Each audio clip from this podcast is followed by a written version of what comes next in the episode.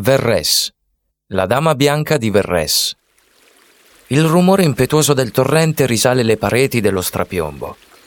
Lo sentite? Sale su, sempre più su fino a raggiungere il castello arroccato in cima al monte. Siamo nel borgo di Verres, una delle località più famose della Valle d'Aosta.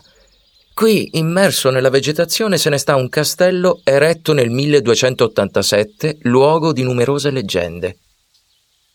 Superata l'antiporta che si apre nella cinta fortificata, si può procedere verso l'ingresso che immette il visitatore nell'androne della fortezza. La struttura è estremamente austera, geometrica, priva di decorazioni, caratteristiche che denotano la natura militare dell'edificio. Il castello di Verres si sviluppa su più piani collegati da uno scalone in pietra.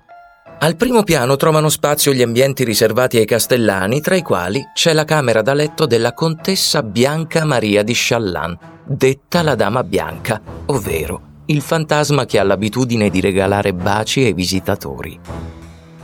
La Dama Bianca era una bellissima contadina vissuta nel 1522 e il suo fascino era tale da attirare l'attenzione del conte Renato di Challan, con cui convogliò presto a nozze. Dopo il matrimonio la dama bianca si trasferì nel castello e iniziò a condurre una vita da nobildonna.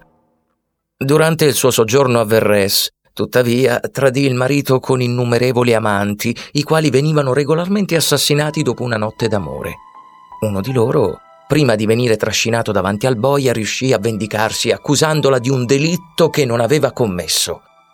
Incastrata dall'amante, la dama bianca venne rinchiusa nelle carceri di Milano dove fu processata dai giudici e condannata a morte. Il suo spirito però deve essere tornato a casa perché ancora oggi, soprattutto nelle notti d'estate, il fantasma di Bianca Maria Challan si aggira per i corridoi e le sale del castello di Verres in cerca di qualcuno meritevole della sua attenzione a cui regalare un bacio. Se durante la vostra visita vi sentirete sfiorare o percepirete una carezza, guardatevi attorno. Potreste vedere una bellissima donna che si allontana sorridendo per poi sparire attraverso un muro lasciandovi lì, in sospeso, a ripensare a quel dolce gesto.